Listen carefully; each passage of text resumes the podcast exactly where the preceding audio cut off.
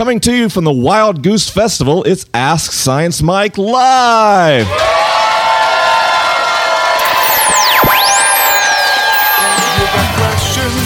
He's got answers.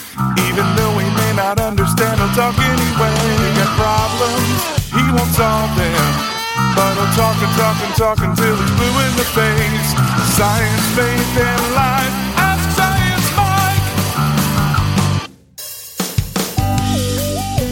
Welcome to Ask Science Mike, the weekly podcast where I answer your questions about science, faith, and life. And this week it's a live episode. The questions are unscreened, the answers unrehearsed, and the information inaccurate. It's always a lot of fun and it's always a good time, but we've got a show to do, so let's get it started.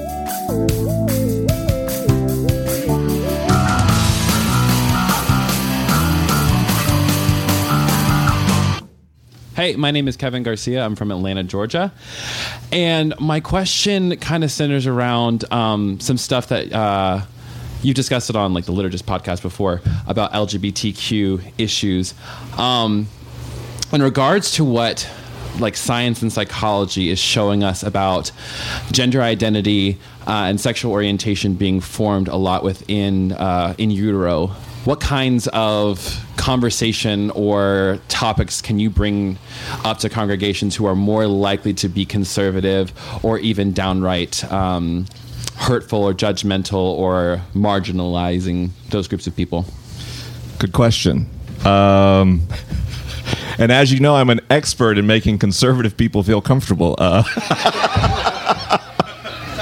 oh wow, uh, yeah, that's a that's a struggle I have. So I can I certainly understand a lot about the science of. Uh, the understood science, the known science of gender identity and orientation formation. Uh, like many things in uh, the human experience, it's an oversimplification to say that we are born with a gender or an orientation, and it's also an oversimplification to say that it's learned behavior. It's an intersection of nature and nurture. Um, I tend to think um, humans make more sense if you uh, de anthropomorphize them and you think of us more like animals. And when you look at um, similar species of animal that aren't as culturalized, you find that really and truly orientation and gender are both kind of um, constructed ideas. That what the evolution and the biology of human beings leaves us with primarily uh, is um, criteria by which we choose people we would like to stimulate our genitals with. and everything else is window dressing, right? Um, and so for someone like me who feels very comfortably binary male, very comfortably heterosexual, I understand that, that there's a huge amount of culturalization and socialization at play. That that is pretty unprecedented in the animal kingdom, right? So the more we study, the more we realize, like, uh, especially mammals will pretty much do anything to stimulate their genitals because it's a really powerful drive that evolution has rewarded. Animals that don't seek genital stimulation don't pass on their genes and they fall out of the gene pool. Here's the problem with that argument for conservative people. Are you talking about evolution?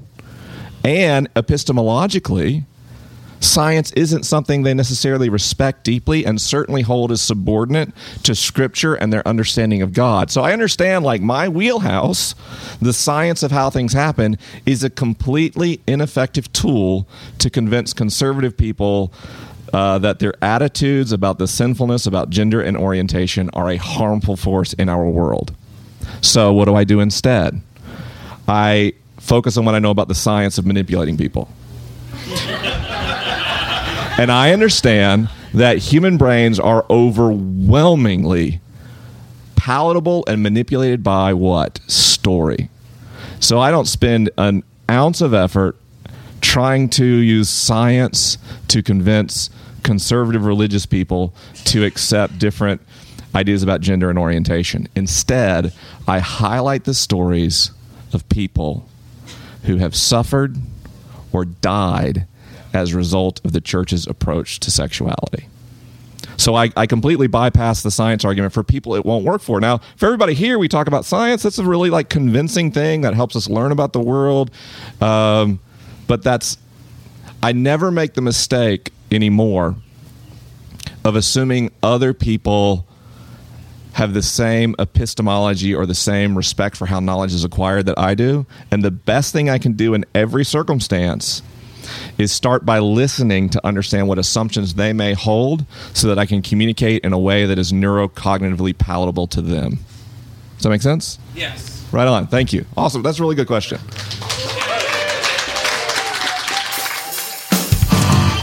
Hi, my name's Claire Walters. I'm from Chattanooga, Tennessee. Um, so I'm in yoga teacher training right Okay. now, and um, so we're really getting into like heart chakras and meditation and a lot of deeper stuff than I'd ever done in yoga just on my own.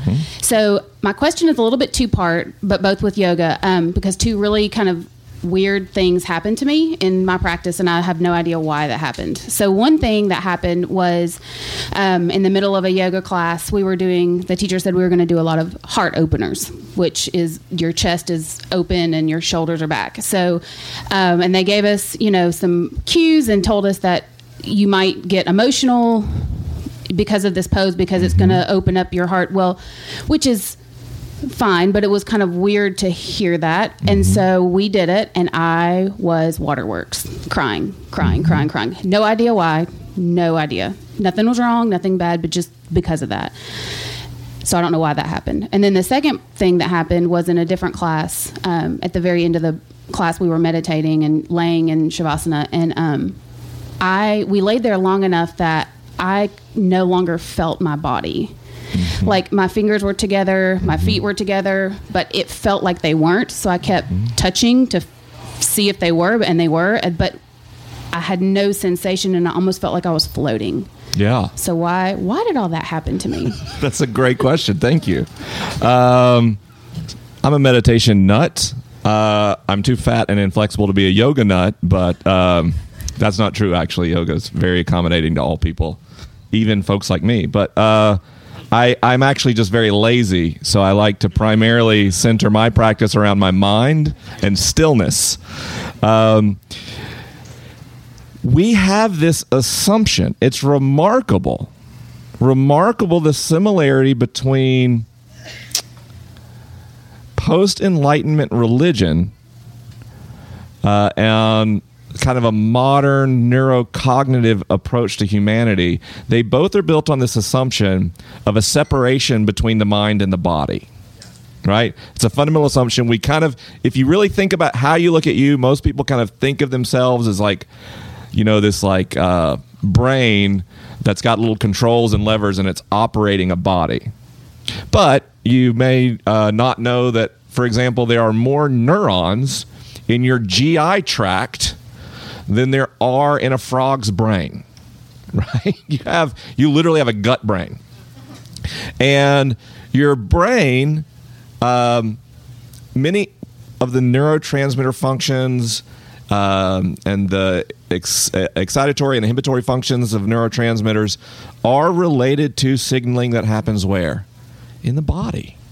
It's in the body. And you also, by the way, you can have neurotransmitter elements that happen in other parts of your body other than your brain. What does this mean?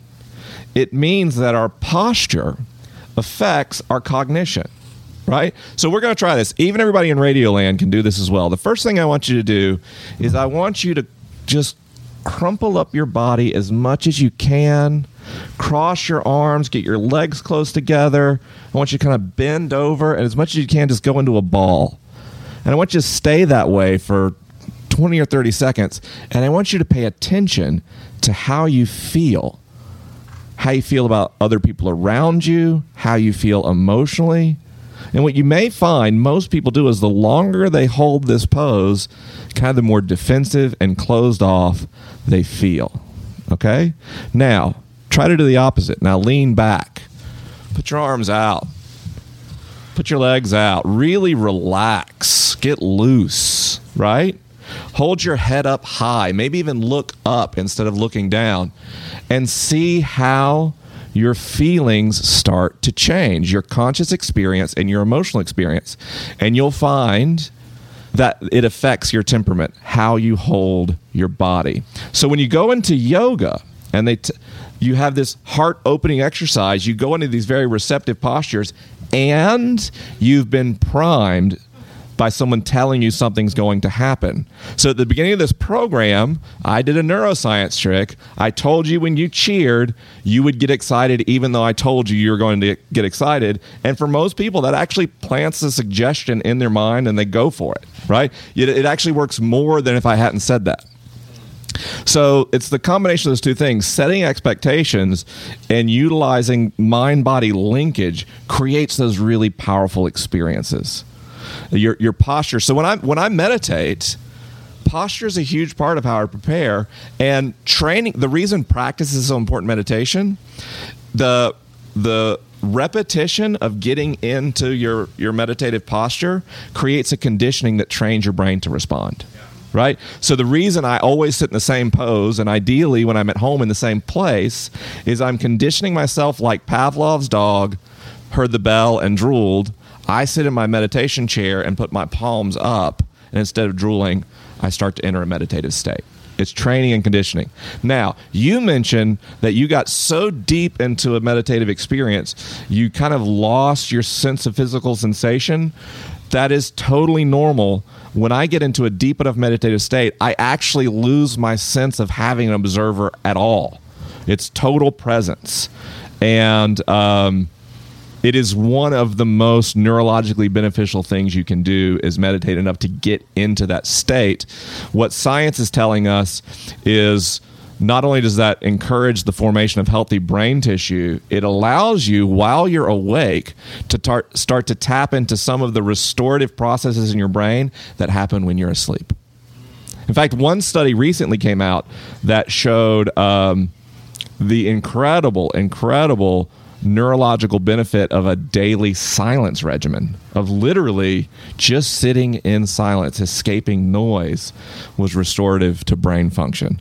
So what science is telling us as we look deeply is that the desert fathers and mothers were onto something that the idea that we are separate a separate spirit from a body or in modern science a separate brain from a body doesn't illustrate the human experience at all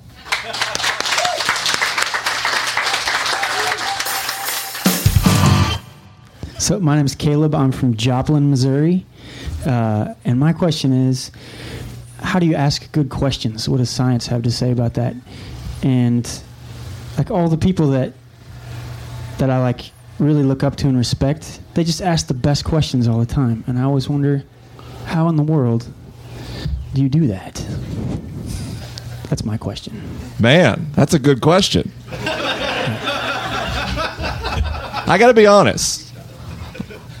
I do question and answer a lot.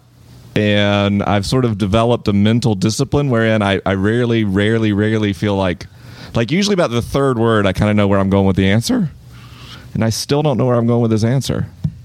I'm real stumped. How do I ask good questions?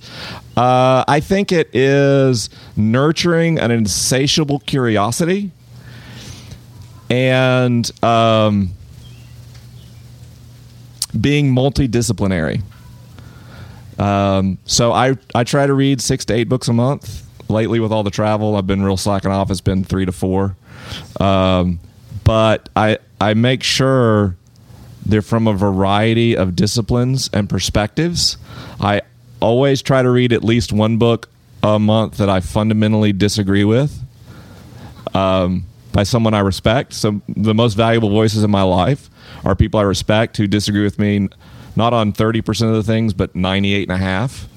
Uh, there's a I have a friend who's a conservative evangelical pastor, and he and I like we probably maybe agree on the color of the sky most days, and that's it.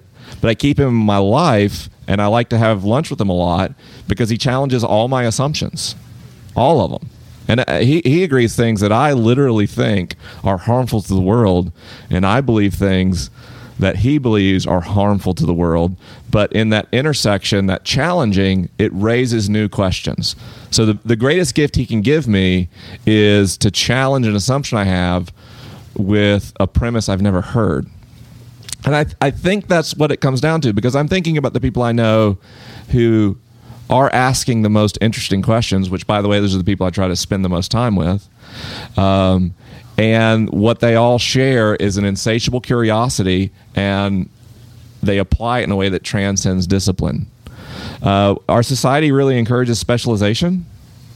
But I think the Renaissance was a thing for a reason.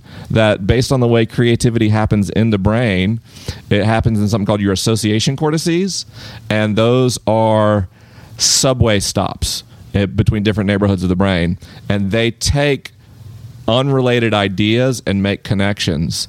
Uh, and if there's nothing new under the sun, right, which is kind of this idea, maybe there are at least unexpected connections that drive new insights. So I think that's probably it. It's probably diversity and frequency of information intake.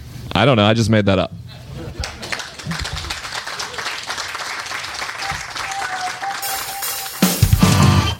Uh, hi, Mike. I'm Mike Potter from uh, Millsboro, Delaware. I want to thank you for all you do. I've been following your work since the first episode of The Liturgists.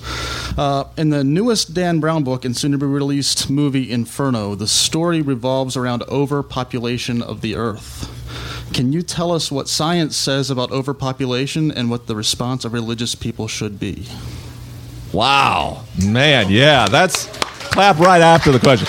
See, you got to clap when they ask the question because you clap later, you're applauding for my answer. And frankly, I get too much ego validation already. Um, overpopulation is a pickle uh, because we have a really hard time figuring out what the Earth's carrying capacity is because we make these assumptions about. Um, how many fossil fuels there are, how much renewable energy, how much water, and then some engineer figures out how to triple the efficiency and the numbers all get lost, right? So, like, depending on your assumptions, we're already way past the Earth's carrying capacity, uh, or we're at less than half, right? Um, an interesting thing about overpopulation is the degree to which we're starting to think it is somewhat a self limiting phenomena. Uh, growth rates are declining in China and India, right? Uh, the developed nations are having this real problem. You know, it's so funny to me that like wealthy developed nations panic about immigration, but we already know what happens with a wealthy nation that doesn't have immigration. It's Japan, and it has a declining population and resulting economic calamity immigrants are actually the engine of new economic activity in developed nations. So it's a really weird, like self defeating idea. We got to keep these people out because we really need our economy to crash. Like, what? Um, read some economics, man. So, partially, uh, hopefully, as we're getting better, it's really easy to be cynical about humanity's prospects, especially this week. I got to be honest, I'm in a real dark place. Black men being shot, hanging from trees in parks, and now police officers mowed down. I haven't been this cynical about our species in years as I am like lamenting this week. But at the same time, I do that, and my emotions and my kind of limbic system are in the dumps. I'm trying to remember what I've learned neocortically, the data points. And the data points tell me global violence is declining, population growth is slowing famine and poverty are going down, especially the most severe kinds. Uh, and in some ways, we're stumbling into solutions to our problems. Now, that doesn't mean we like need to let off the gas. I, I think we're moving far too slow on the most important issues that face the species. But if we can create education and economic empowerment opportunities for women worldwide, you just fixed population growth. You just fixed it. Because what do we know? Educated, affluent women, they have less babies. Too busy living their life. Right? It's only uh, in low education, no income opportunity situations where women become so reduced in society that all they do is rear babies. Now, of course, that's the most important thing anyone can do. Um, but I am not nearly as concerned with overpopulation as climate change, clean water, and global poverty. Um, because those three things can shift our assumptions and shift the underlying levers and make the population we have now too much. Um, so I think the way you address overpopulation is the fundamental economic and environmental challenges. Um, and not in something like mandated child birth rates because they, they don't work anyway and they tend to create all kinds of issues for female infants. Um, that's a really good question, though.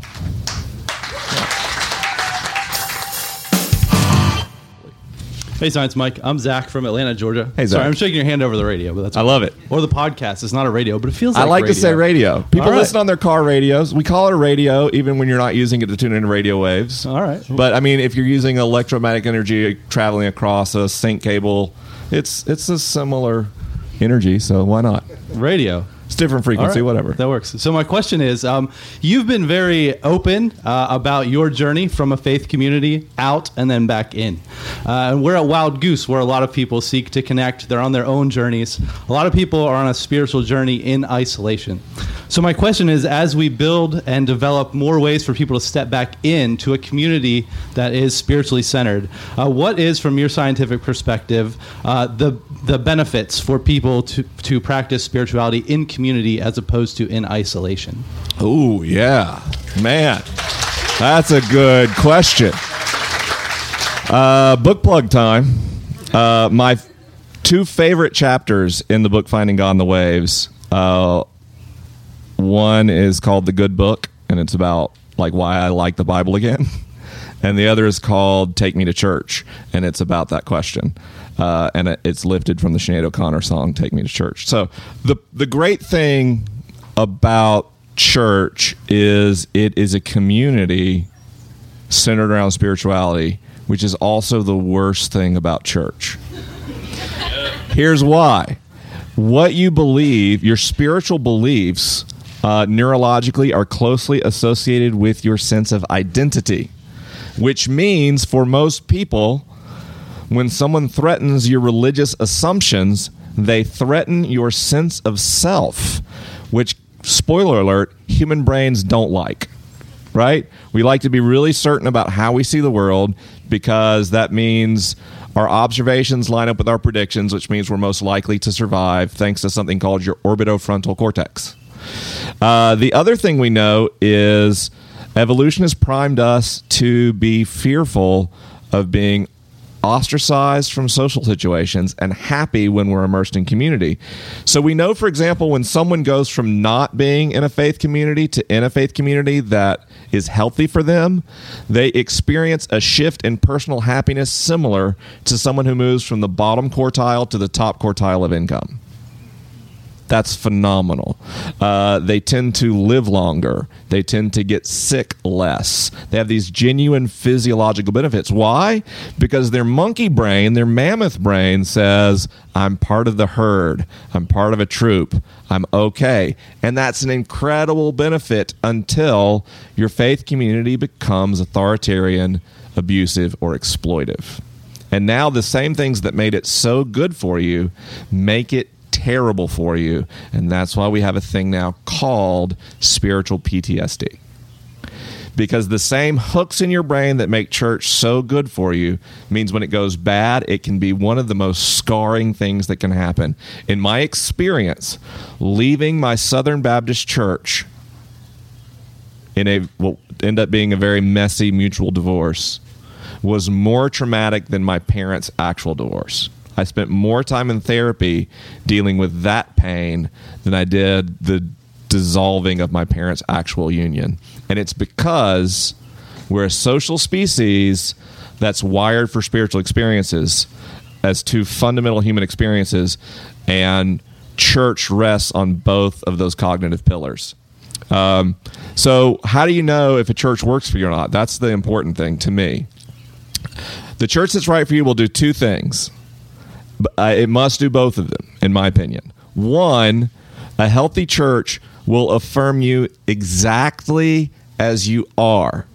So even if they love you and they say you're great, but the only way you can be right with God is if you change your orientation, head for the back door, Don't try to reform that place. They will chew you up and spit you out with the best of intentions, right? Your church has to accept you exactly as you are. But your church also has to challenge you to become who you can be. And I would even say a little bit theistically for me, who God is helping you become. Right? So your church must both comfort you and challenge you to be a safe, effective place. Like if you just go and it's like self help Sunday and you walk, you're like, man, I feel great every Sunday. I mean, like it feels great to eat pound cake, but it's not healthy. You know what I mean? Like if I eat pound cake every Sunday, and I do, uh, it's not good for your body, right? And the same way, a church that's just nothing but like filling you up is isn't healthy for your soul. You can't see the air quotes in Radioland soul from the materialist. So, um, yeah, I think that's it. It's uh, your church has to be uh, accept who you are, affirm who you are, and challenge you to become who you could be. Okay. Hey man, How's it going? Zach Amory from Zach, is that two Zacks in a row? Yeah, man. Right on. So, what do you think Jesus would think about psychedelic substances? And can can psychedelics have a legitimate place in the Christian church as a spiritual discipline? Full disclosure. Full disclosure. That is the most commonly asked question every week on Ask Science Mike. And I have instructed Andrew to not select that question and let the patrons vote for it. So he just blew my cover in a huge way. I was talking. Here we go. Science Mike weighs in on drugs. Okay. Um. I grew up in the 80s under the Reagan drug war, and I was science oriented already. It's really weird, a little Southern Baptist scientist. And um, so when they came and they told us about the medical effects of drugs, what did I do? Man, I just absorbed it like a sponge. And as I got older, with those sets of assumptions about what drugs did to human brains, that affected how what I selected further research. I had a bias.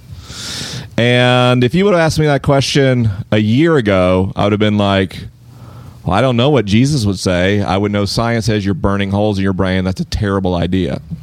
In private conversations, people I trust have been challenging my assumptions and encouraging me to read more data. As you know, I'm not a fan of pseudoscience or conspiracy theories, so I tend to write that stuff off. But I'm starting to see actual clinical information, historical information that makes me think the government's relationship with illegal substances is not necessarily motivated out of a desire to protect the public. You know, the war on drugs. Um, and I hear some snapping. It's a wild goose thing. Uh, that the war on drugs, whether intentional or not, is a systemic war on poor people and especially people of color. Uh, that substances, especially like marijuana, were literally put on the controlled substance list uh, because someone needed funding. So I'm in a, in a state right now where I'm fundamentally reevaluating and trying to find research, good research on these experiences. And here's the problem because they are controlled substances, there's not a ton of research, which, as an empiricist, that's a huge problem because I don't just like make assumptions. And if I figure out I'm making assumptions, I usually like hit myself with a wooden spoon. So, what I do know is that there is a significant neurological similarity between some controlled substances and what naturally happens in the brain and spiritual experiences. And I don't know what I think about that. On the one hand, is there something to the potency of our spiritual experiences, the amount of work some of them are required, the amount of meditation you might need to get to that zone, or the amount of time investment you have to put in? You never want like a, a spirituality tourism industry centered around substances. But at the same time, I, I don't know this for a fact, but I suspect there's a gene called the God gene, which is a really ridiculous, like it's a great brand, but it's inaccurate. What the God gene is, is it based on its expression, which is variable, if you have a high expression of the God gene, your brain naturally produces a neurotransmitter that acts like a low grade psychedelic. And based on the fact that my whole life there's been sort of this magical sheen to reality, and I've like even as a kid experienced God and as an adult like heard Jesus talk to me and then seeing this incredible light on a beach. I suspect I'm a little bit high all the time neurologically. And is it fair for me to go, well if you're not having that, you should just work harder? To someone who doesn't have that same gene, gene expression. So I'm fundamentally like reevaluating how I look at those things. Here's what I'll say uh, be careful. So even if the science comes out and says that LSD or mushrooms or whatever are completely safe, they're still illegal, which means what? There's no regulation or control in how these things are produced. They're not made by qualified professionals in labs and chemists. They're made by people Googling things. Uh, and when you're talking about substances that are active at a neurological level, that can be an issue. And also remember, all drugs, all drugs, what's a drug?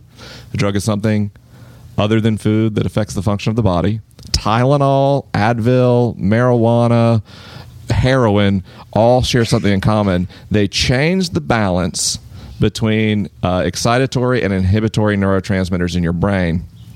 And in any of them, overusage can for a time or even permanently affect the balance and ratio of those neurotransmitters, which affects the way you experience the world.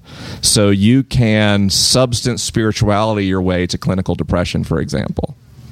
So I guess my answer would be I'm more open than I've ever been, still deeply skeptical, and always advise caution.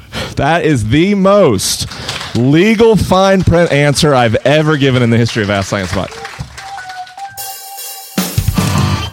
Jonathan Garner from Burlington, North Carolina. Good to see you. Hi, so I'm a outpatient therapist, a clinical social worker, and often doing uh, cognitive behavioral therapy, helping Ooh, people yeah. identify cognitive distortions and get past some of their stuff. My question is, is on a daily basis, is, is uh, enthused as I am about helping people do that, as I've seen it uh, help a lot in my own life. Um, at what point do we start shortchanging people? Because the modern science, everything's showing, hey, how much responsibility we truly do have over our own actions and the outcome of our own life and circumstances. Hence, all the uh, a lot of the stuff on the law of attraction and these things. But at what point, you know, I, I'm, I'm assisting clients sometimes, and I wonder, like, so in emphasizing this, I see the results, I know there's benefits, but at do I go too far in leaving out the spiritual and suggesting that, hey, this responsibility totally is on you? Right on. Good question. Um, I love the snapping. That's cool. Oh wow! So cognitive behavior therapy (CBT) is my jam. It's my favorite thing. It's the way I regularly and consistently reprogram the flash RAM of my own brain to make my life be how I want. Um, I discovered cognitive behavior therapy in high school. I tried to kill myself, and my mom found me, and they took me to therapy, and I thought the guy was an idiot, so they took me to another guy, and that guy introduced me to cognitive behavior therapy and explained the theory and the neuroscience, and I got super into it. So I use CBT to like get out of depression. Here's how cognitive behavior therapy works. Uh, first step: become aware of your thoughts. You think all the time, but you just kind of unconsciously, consciously think. So there's a little mindfulness step where you step back and you just become aware of your thinking. And then as you learn to pay attention to your thoughts, you like interrupt your stream of consciousness. So uh, if we tend to be really gracious with others and really hard on ourselves. So if you're like, "Oh man, I'm really stupid," in your head, cognitive behavior there says you stop that, you interrupt the thought, and you say, "No, you're not." Congratulations, that's like the shortest version of cognitive behavior therapy that exists. But that's that's ba- that's the theory. Uh, clinical trials have shown it to be remarkably effective for people that can pull it off. And I might be the wrong person to ask, like, where do we draw the line? Because I don't. Like, using CBT suggestions, I mean, I literally keep an Evernote with the ones I review in the morning of the current CBT therapies I'm applying to myself. Uh, there's this book called The Happiness Hypothesis that I love, and it, it talks about human consciousness as being an elephant and a rider. And your rider's your conscious mind, and the elephant's the unconscious. And what cognitive behavior therapy does is help you train the elephant. Like, so no matter how strong, even if my conscious mind is, you know, uh, Chris Hemsworth, really big, beefy, strong guy. Like the amount of influence through brute strength Chris Hemsworth can have over an elephant is insignificant. It's really no different than my daughter. They both riding an elephant. They can pull hard as they want. The elephant's like, okay, I'm going to go this way. But if you train the elephant instead of trying to force the elephant, it's easier to modify its behavior. And that's what CBT does. So, like, what's the interplay between that and spirituality? Um, I don't know. I mean, sometimes I'm not sure what spirituality even is, but I think if there's a methodology that helps people affect positive change in their life and feel better, that sounds a lot to me like renewing your mind daily and having a life more abundantly, which I think is is one of the most spiritual things you do because there's there's this very legitimate critique of self help and therapy and and that it, we build this idol of self. But if the reason we're becoming healthy is because once we're more healthy, we're able to actually help other people more, like that's the gospel. that's that's uh that's the sick getting more well and helping others to get well. So I, I don't know. I totally look at cognitive behavior therapy as a spiritual discipline. Uh, It's a form of my prayer, my meditation, my interceding, because it allows us to influence those parts of our minds that we can't directly influence or control. Really good question. Thank you. Yeah. Hi, Mike. Uh, my name is Jen Olshak from Cookeville, Tennessee, and I had a question for you about. Uh, well, I guess it starts with a very short story. Uh, my husband is an elementary school teacher, and we just moved onto a new s- big uh, farm, and on that farm there are a whole lot of geodes, and. Um, he All was right. very excited to see all these geodes and brought them to show them to his students and uh, was in the copy room with a couple other teachers and um, showed the geodes to these two other teachers and he just sort of in conversation said to them god isn't this just amazing? I mean the, like just to think like this may have been on our land for like a million years. Isn't this just awesome? And so then the two teachers kind of looked at each other and kind of rolled their eyes and looked at my husband like in all seriousness and said you know please nothing is more than 2000 years old. Come on.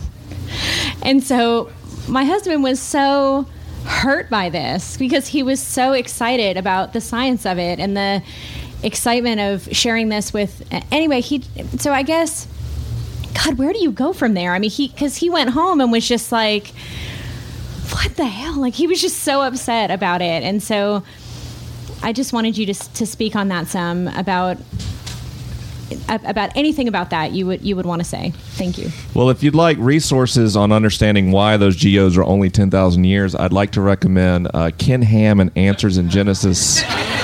Great resource for people. Uh, that was that was snarky. I shouldn't have done that. Um, leave it in, Greg. Okay, so I love modern art. Like modern art's my favorite. Like the more abstract, weird, everybody goes, wait, what is that? That's the stuff I find the most evocative. So if I go to a modern art museum with certain friends, they go, what is that? You know what I mean? Just like, yeah. And I've tried to explain it, but like, if you don't see it, you don't see it. And if I uh, wait for them to appreciate it to allow me to appreciate it, then I'll never get to. So I got, I have this gift in that I was horribly bullied as a kid and I had to learn how to just like things on my own and not care if other people approved or not. And that's led to some pretty strange, destructive behaviors like wearing Crocs in public and um, science T-shirts and stuff like that. But on the other hand, it actually uh, is a pretty satisfying life because I'm always happy to share my insights and what I've learned and what I'm learning and what I'm unsure about. But if somebody else is not in, whatever. I know the party's with me. Like if they're not coming to the party, they just don't get a hat, and that's their problem.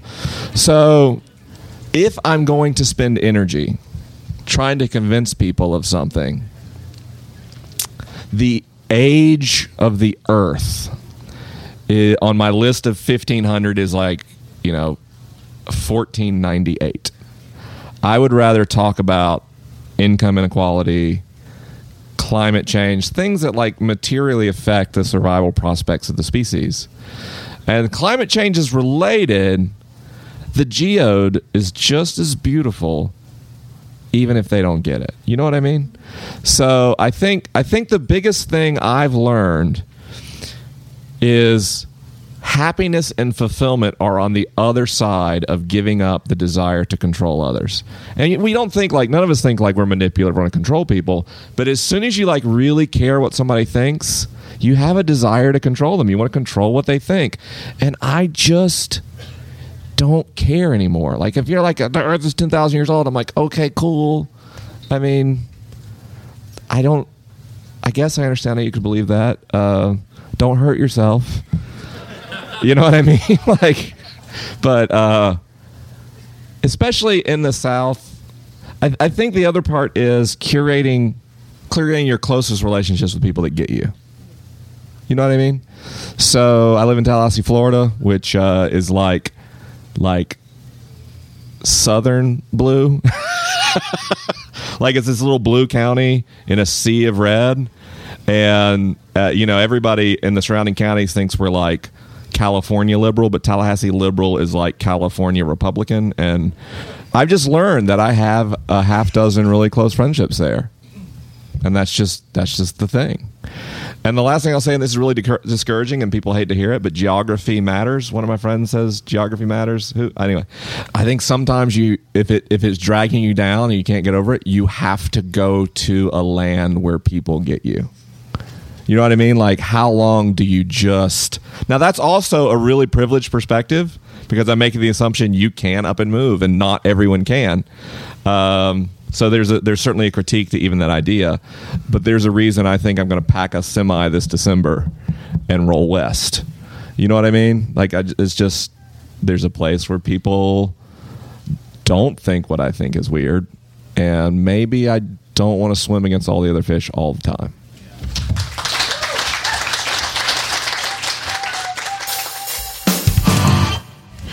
Hi. I'm Anna Register. I'm a children's pastor in um, Franklin, Tennessee. Yeah. Um, so my question is, and my premise may be completely false, so correct me. But my understanding is that as we repeat behaviors and actions and thoughts, we develop literally neural pathways, like little paths in our brain, right? And it's why learning new things is really frustrating and difficult because myelination is literally creating the new pathways. Yeah, reinforcing. Sure. Right. Yeah, okay. So um, I wonder how that process of myelination and creating sort of novelty in your own life, which can be really frustrating, how that translates to social memory and social cognition, especially in light of the clear um, rampant racism in our country that's that goes so far back in our history. What does it look like to change the social cognition of a society, and it, can that even be linked? I don't know. Man. You really should have just pulled the mic out of the stand and dropped it as you walked off the stage. That uh, let, I'm really comfortable with both parts of the question. I'm not comfortable linking them. So let's talk about brain science for a second. It's one of my favorites. Brain science, like neurology and cosmology, are kind of like like my peanut butter and jelly. Like they're just they're good. They're delicious. Uh, they work well together. Um, but I also have to be honest that in neuroscience, we're where cosmology was when Galileo made the telescope. You know, like we're just like, whoa, it's not transparent spheres. Like, so primitive. So, a huge percentage of what we understand about brain function today, I feel like in 30 years, like, you remember when we thought that? Um, but kind of what you're talking about, the, the attention and learning, it's not just about how neural pathways get reinforced. It's really that you have two opposing strategies in your brain for dealing with information. Uh, limbic system and below tends to be very fast acting uh, neurological circuits. Neocortex tends to be slow, oxygen expensive, calorie expensive. Uh, and when you your brain interprets a set of signals and sensory input as something familiar, it passes it to the fast brain. The you might have heard it called the wolf brain. And then when it's like really puzzled and doesn't know how to proceed, it's like, oh well, turn on the supercomputer. You know what I mean? But oh, this is gonna be such a drain on resources.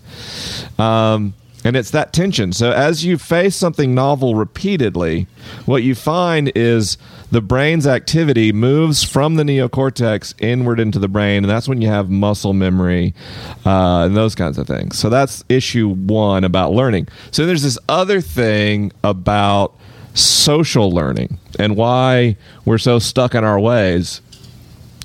Uh, you almost never hold individual beliefs almost never.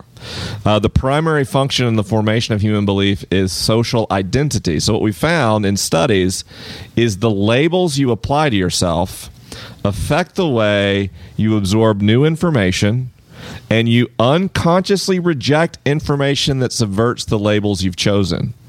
This is equally true if the label is Republican, Democrat, feeling the burn, um, you know, atheist, agnostic, Baptist, whatever, you're going to automatically start to filter out information that goes against those ideas. Uh, you will also, in social identity formation, uh, often misattribute your motivations. Uh, show me a conservative white person who believes they are racist. Show me. Br- bring them. I would love to meet them. I would love to meet them. So when you call someone like that who disproportionately may engage in racist behaviors, if you actually call them a racist, they shut down because guess what you just did?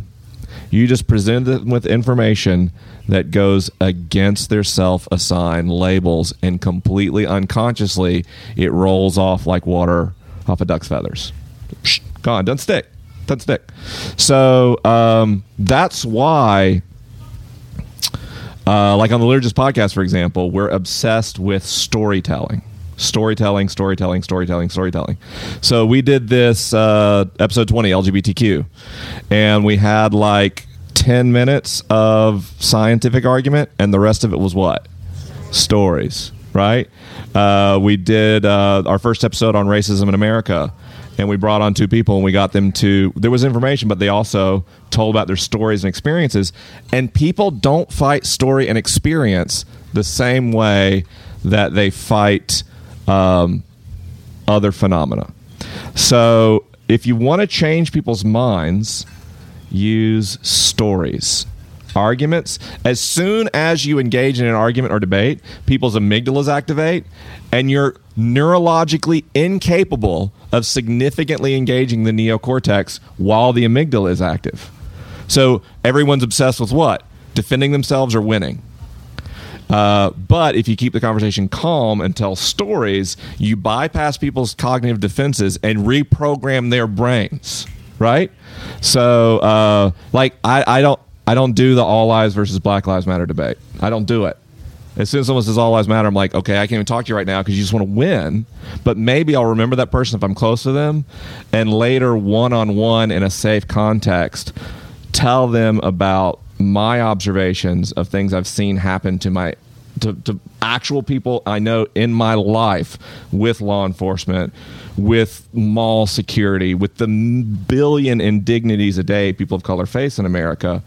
And that creates a completely different context. Now, the reason I can do that, why? Because I'm privileged. I'm not directly affected.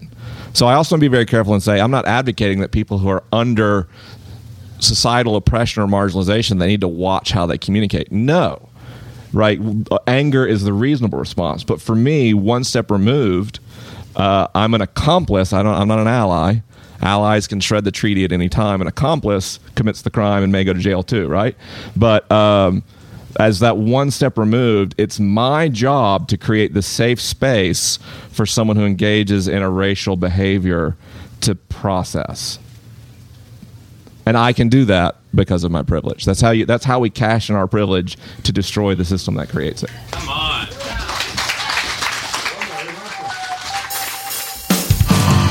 Hi, I'm Justin Staller from Berkeley, California. Uh, my question is what advice or thoughts could you offer to people who are, especially people of faith, but people who are attracted to the tools of science, but don't always register the difference between science and pseudoscience? Oh yeah. Um, there's a book called The Information Diet. It's phenomenal. It's about in, a, in an age when there's more information than there's ever been. How do you tell good information from bad information? In pseudoscience versus science specifically, show me the data, show me the methodology, show me the peer review. If you go to a site that makes lots of claims and it says studies have shown, but there's no link to a study, that's a red flag. If they use scientific language in a way that uh, doesn't meet meet the definition of the terms, so these these oils contain photonic energy. No, the no they no no that's not what a photon is. You know what I mean? This is this is a red flag. So you you you you go with trusted sources to build some foundational scientific knowledge, and then you check references and you'll find overwhelmingly pseudoscience. If they reference something it's like a geocities website um, like the all capitals and like a diamond uh, with an eyeball in it or whatever. Like it's just it's like really obvious tells. Um, but we we're convinced by scientific language if we're not scientifically literate which is why i care so much about creating scientific literacy so that people can't be manipulated by pseudoscience which by the way the greatest source for pseudoscience in our society is advertising right? Like what what's the thing that's in scope? It's right on the label. It's like looks like a chemical thing, but like there's a there's like a lowercase p that subset, which is not how chemical notation works. But you go, oh wow, they, they've done their chemistry because that looks like chemistry class, and so science literacy even helps us combat manipulation through advertising. So check references and try to get a fundamental understanding of the basic terms.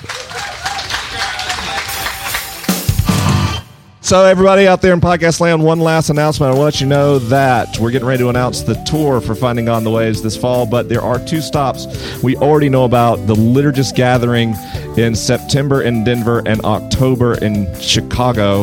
Uh, we'd love to see you there. Tickets are on sale now. Go to liturgist.com slash gathering.